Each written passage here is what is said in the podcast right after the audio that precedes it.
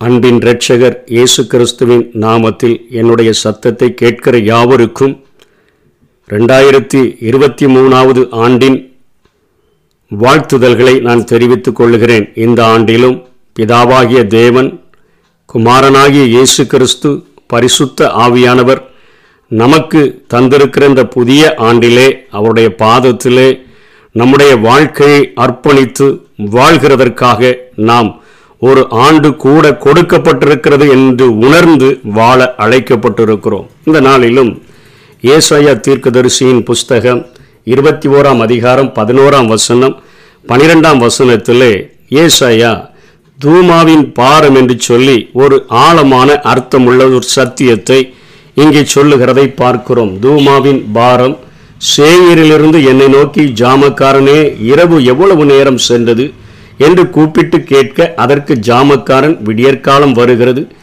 ராக்காலமும் வருகிறது. நீங்கள் கேட்க மனதானால் திரும்பி வந்து கேளுங்கள் என்று சொல்லுகிறான். அந்த நாட்களிலே மிக உயரமான கோபுரங்களை அமைத்து அங்கே வாட்ச்மேன் என்று சொல்லுகிறோமே ஜாமக்காரர்களை வைத்து எதினுடைய சேனைகள் ஏதாகிலும் நம்முடைய தேசத்திற்குள் வருகிறதா ஆபத்து வருகிறதா என்று பார்ப்பதற்காக அநேக அங்கே ஜாமக்காரர்களை பணிக்கு அமர்த்துகிறவர்களாக தேசம் காணப்படும். அப்படிப்பட்ட அந்த காரியத்தை கருத்தில் கொண்டவராக இங்கே ஏசாயா சத்தியத்தை விளக்க முற்படுகிறதை பார்க்கிறோம். இன்றைக்கு உலகத்தில் அநேக பிரச்சனைகள் அநேக போராட்டங்கள் அநேக வறுமைகள் அநேக கொள்ளை நோய்கள் இப்படியெல்லாம் வன்முறைகள் காணப்படுகிறபடியினால இன்றைக்கு ஆலயத்தை தேடி போதகர்களை தேடி தேவனுடைய ஊழியர்களை தேடி இன்றைக்கு சபைகளிலே புத்த புத்தாண்டு ஆராதனை என்று சொன்னாலே கூட்டம் அத்தனையாய் வழிந்தோடுகிறது. ஏனென்று சொன்னால்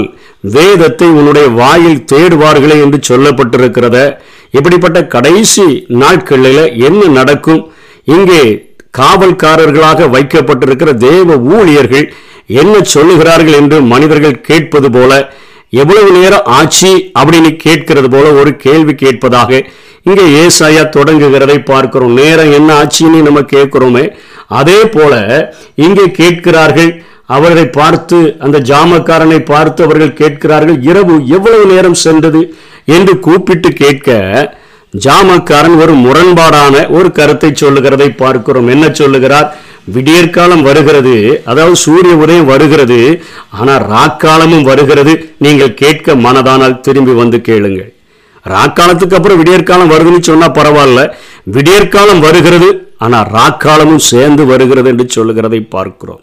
அதாவது ஒரு வெளிச்சமும் வருகிறது. ஆனால் ஒரு மிகப்பெரிய இருட்டும் வருகிறது. என்று ஒரு முரண்பாடான கருத்தை இங்கே ஏசாயா முன்வைக்கிறதை பார்க்கிறோம்.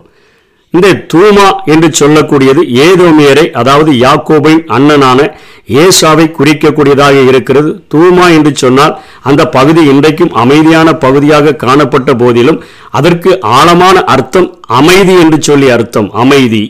அதே போல சேயிர் என்பது மலை தேசத்தை குறிக்கிறது. ஏசாதான் மலையில போய் சேயிர் மலையில குடியேறினான். அவனை ஏதோம் என்று அழைத்தார்கள். அவன் மிகுந்த ரோமம் மிகுந்தவனாக இருந்தான். இந்த சேயிர் என்கிற அந்த காரியத்திற்கு புயல் என்று சொல்லி அர்த்தம் அதாவது அடிக்கடி.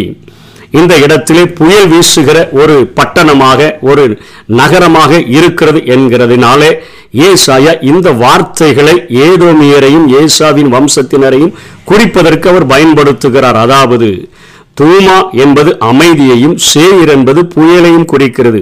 இது எதை காட்டுகிறது? தேவனுடைய பிள்ளைகளுக்கு ஒரு அமைதியான ஒரு கால சூழ்நிலையையும் இன்னைக்கு ஆண்டவரை ஏற்றுக்கொள்ளாமல் ஆண்டவருக்கு விரோதமாய் வாழுகிற ஜனங்களுக்கு ஒரு புயல் காற்று காற்றாக அது இருக்கும் என்று சொல்லி உலகத்தினுடைய வாழ்க்கையின் தன்மையை இங்கே ஏசாயா குறிப்பிடுகிறதை பார்க்கிறோம். ஆகவே தான் மல்கியா நான்காம் அதிகாரத்தில் சொல்லப்பட்டது போல ரெண்டாம் வசனத்தில் சொல்லப்பட்டது போல அவருடைய செட்டைகளின் கீழ்தான் ஆரோக்கியம் இருக்கும். அவருடைய செட்டைகளின் கீழே. வந்திருக்கிறவர்களுக்கு ஒரு அமைதியான ஒரு வாழ்க்கை இருக்கும். இல்லை என்று சொன்னால் ஒரு புயல் அடிக்கிற ஒரு வாழ்க்கைத்தான் இருக்கும் என்கிறதை உணர்த்து வைக்கும் வண்ணமாக இங்கே ஏசாயா குறிப்பிட்டு விட்டு தான் சொல்லுகிறார். அங்கே இங்கே விடியற்காலம் வருகிறது. அது ஆண்டவருடைய பிள்ளைகளுக்காக அது வருகிறது. ராக்காலமும் வருகிறது. ஆண்டவரை பின்பற்றாமல் ஆண்டவரை அறிந்து கொள்ளாமல் இருக்கிற ஜனங்களுக்கு ராக்காலமும் வருகிறது என்கிற ஒரு இரண்டு கருத்துக்களை இணைத்து அவர் சொல்லுகிறதை நாம் இங்கே பார்க்கிறோம். இதை நாம் ஆழமாக அறிந்து கொள்ளுகிறதற்கு இன்றைக்கு நம்ம மேல ஆண்டவர் என்னென்ன ஒரு வேலையை வைத்திருக்கிறார் என்பதை மூன்று விதமான காரியங்களை கொண்டு நாம் பார்க்க முடியும். அதாவது இன்றைக்கு ஜாமக்காரன் என்று இங்கே குறிப்ப குறிப்பிடப்படுகிறது.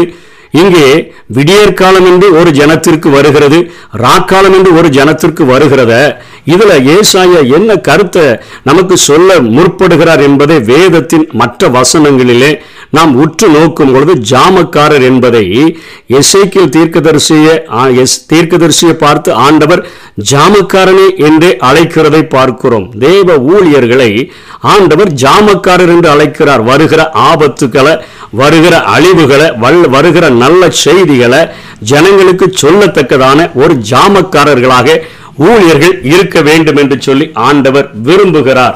ஆகவே ஆண்டவர் சபையில ஊழியர்களை எதற்காக வைத்திருக்கிறார் என்பதை எபேசியர் நான்காம் அதிகாரம் பதினோராம் வசனத்திலிருந்து பதிமூன்றாம் வசனம் வரையிலும் நம்ம பார்த்தோம்னா ஜாமக்காரர்களுடைய வேலை என்ன?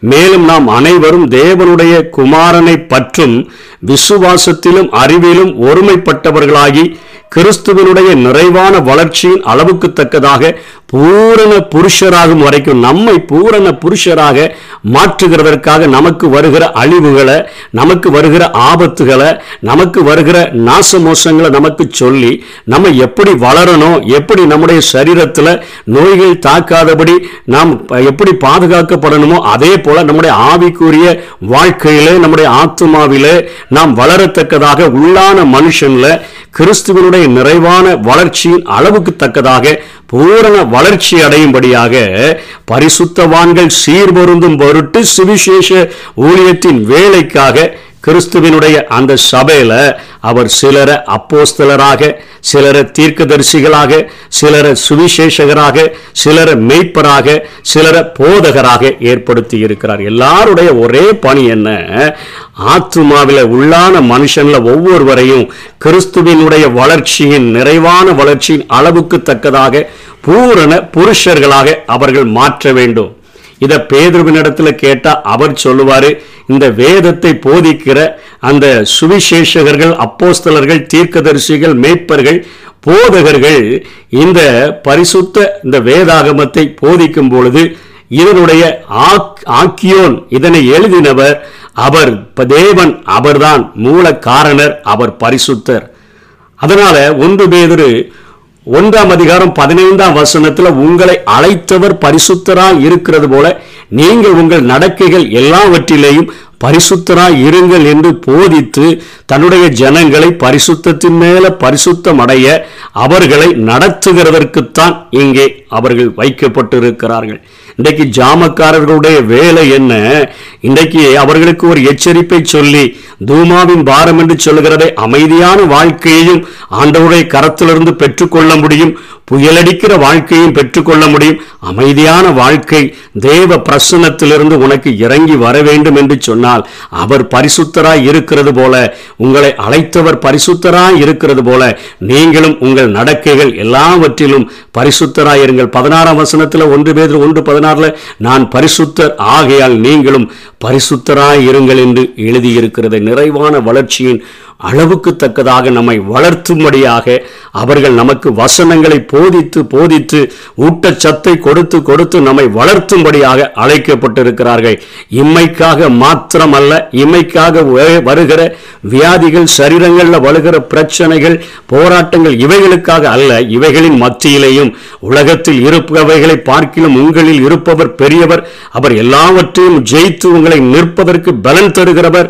ஆகவே வானத்திலும் பூமியிலும் சகல அதிகாரமும் கொடுக்கப்பட்ட அவர் உங்களோடு கூட இருக்கிறார் என்று சொல்லி மக்களை ஒவ்வொரு நாட்களும் தேற்றி தேற்றி தேற்றி அவர்களை வளர்க்கும் பொழுது அங்கே பேதுரு பவுல் சொல்லுகிறாரே ரெண்டு குழந்தையர் மூணாம் அதிகாரம் பதினெட்டாம் வசனத்தில் நாம் எல்லாரும் திறந்த முகமாய் கர்த்தருடைய மகிமையை கண்ணாடியில காண்கிறது போல கண்டு ஆவியாய் இருக்கிற அந்த சாயலாகத்தானே மகிமையின் மேல் மகிமை அடையும்படியாக அழைக்கப்பட்டிருக்கிறோம் என்பதை உணர்ந்து கிறிஸ்துவின் நிறைவான அந்த வளர்ச்சிக்கு தக்கதாக பூரண வளர்ச்சி உடையவர்களாக நாம் மாறிவிடுவோம். இது ஒரு ஊழியக்காரன் ஒரு சபையினுடைய மக்களுக்கு சபையாகிய மனவாட்டியை வளர்ப்பதற்காக அவன் பயன்படுத்த வேண்டிய ஒரு காரியம். ஏனென்று சொன்னால் இந்த ரகசிய வருகையில் சபை எடுத்து கொள்ளப்படும் பொழுது கற்புள்ள கன்னிகையாக இந்த சபை இருக்க வேண்டுமே.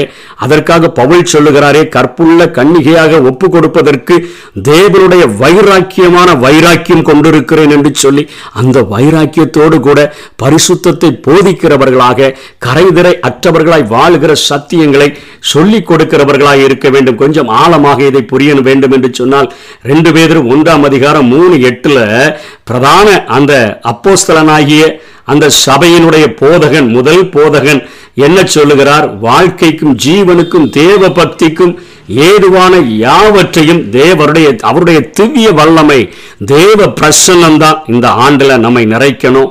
அந்த தேவ பிரசன்னத்தில் வாழ நம்ம அர்ப்பணித்தோம் என்று சொன்னால் அது இந்த ஜீவனுக்கும்னா இந்த வாழ்க்கைக்கும் தேவ பக்திக்கும் ரெண்டுக்கும் தேவையான யாவற்றையும் அது நமக்கு தரக்கூடியதாக இருக்குது. இந்த உலகத்தில் வாழ்கிறதற்கு தேவையான எல்லா தேவைகளை சந்திக்கக்கூடியதாகவும் தேவ பக்தியோடு கூட வாழ்கிற பரிசுத்த வாழ்க்கைக்கு தேவையான எல்லாவற்றையும் தரக்கூடியதாக தரக்கூடியதாகவும் இச்சையினால உலகத்தில் உண்டான கேட்டுக்கு தப்பி திவ்ய சுபாவத்தை பெற்றுக்கொள்ளவும் ஆண்டவுடைய பிரசனம் நமக்கு உதவி செய்யக்கூடியதாக இருக்கிறது. வாழ்க்கைக்கு உதவி செய்கிறது வாழணுமே ஜீவிக்கணுமே அநேக தேவைகள் இருக்குது அதுக்கும் உதவி செய்து தேவ பக்திக்கும் உதவி செய்கிறது. இச்சைகளினால உண்டான கேடுகள் இந்த பூமியில இருக்குத. அவைகளுக்கு தப்பி திவ்ய சுபாவத்தை நம்ம பெற்றுக்கொள்ளும்படியாக உதவி செய்கிறது. அஞ்சாம் வசனத்தில் அதனால நம்ம எப்படி இருக்கணும்? நீங்க அதிக ஜாக்கிரதை உள்ளவர்களாக விசுவாசத்தோட நம்ம தைரியத்தையும் தைரியத்தோட ஞானத்தையும் ஞானத்தோட இச்சை அடக்கத்தையும் இச்சை அடக்கத்தோட பொறுமையையும் பொறுமையோட தேவ பக்தியையும் தேவ பக்தியோட சகோதர சிநேகத்தையும் சகோதர சிநேகத்தோட அன்பையும் கூட்டி வழங்குங்கள் அப்படின்னு சொல்லிட்டு அங்கே பத்தாம் வசனத்துல சொல்லுகிறது இவைகளை செய்தால் நீங்கள் ஒரு காலம் இடறுவதில்லை. இது சபையில் உள்ள மக்களுக்கு போதிக்கப்படுகிறது. விடியற்காலம் வருகிறது என்று சொல்லப்படுகிறத ஜாமக்காரர்கள் சொல்லுகிறார்கள். யாருக்குன்னு சொன்னா அவருடைய மகிமையை கண்ணாடிகளை காண்கிறது போல கண்டு ஆவியாயிருக்கிற அந்த சாயலாகத்தானே மகிமையின் மேல் மகிமை அடையும்படி மறுரூபமாகும்படியாக என் வாழ்க்கையை அர்ப்பணித்திருக்கிறேன் என்று சொல்லுகிறார்களே. அவர் பரிசுத்தராய் இருக்கிறது போல நாம் பரிசுத்தராய் இருக்க வேண்டும் என்று அழைக்கப்பட்டிருக்கிறோமே. நமக்குத்தான் அந்த பிரசன்னமானது வாழ்க்கைக்கும் தேவ பக்திக்கும் தேவையான எல்லாவற்றையும் அது நமக்கு தரக்கூடிய தரக்கூடியதாக அது இருக்கிறது. அதே போல அந்த ரெண்டு பேர் ரெண்டாம் ஒன்றாம் அதிகாரம் ஒன்பதாம் வசனத்தில் இவைகளை செய்யாதவங்க இவைகள் இல்லாதவன் எவனோ அவன் முன் செய்த பாவங்களை தான் சுத்திகரிக்கப்பட்டதை மறந்து அவன் கண் சொருகி போன ஒரு குருடனாக இருக்கிறான். அவன் மேல அந்தகாரம் வந்துவிடும் என்று சொல்லி வேதம் எச்சரிக்கக்கூடியதாக இருக்கிறது. இன்னைக்கு ஆண்டவருடைய பிரசன்னத்தை தேடாம ஆண்டவருடைய பாதத்தில் வராமல் அவருடைய செட்டைகளின் கீழே அடைக்கலம் இல்லாமல் இருக்கிற ஜனங்களுக்கு வேதம் சொல்லுகிறது இந்த ஆண்டு ஒரு ராக்காலத்தை போன்ற ஒரு புயல் அடிக்கிற ஒரு சேயிரை போன்றுத்தான் அது இருக்கும். ஒரு தூமாவை போல அமைதியா இருக்கணும்னு சொன்னா அது நம்முடைய வாழ்க்கையில இந்த ஜீவனுக்கும் தேவ பக்திக்கும் தேவையான எல்லாவற்றையும் தருகிறதற்கு தேவனுடைய பிரசன்னத்தினால மாத்திரம்தான் முடியும். ஆகவே இன்றைக்கு இருக்கக்கூடிய ஜாமக்காரர்கள்ட்ட கேட்டீங்கன்னா அவங்க எசேக்கியல்ல சொல்லப்பட்ட அந்த வார்த்தைகளை தான் உங்களுக்கு தெளிவாக சொல்ல முடியும். என்ன சொல்லுவாங்க? வெளியே எசைக்கியல் மூன்றாம் அதிகாரம் பதினேழாம் வசனத்தில் மனுபுத்திரனே உன்னை இஸ்ரேல் வேல் வம்சத்தாருக்கு காவலாளனாக வைத்தேன் காவலாளனாக வைத்தேன் என்று சொல்லி ஊழியக்காரனை சொல்லுகிறார்.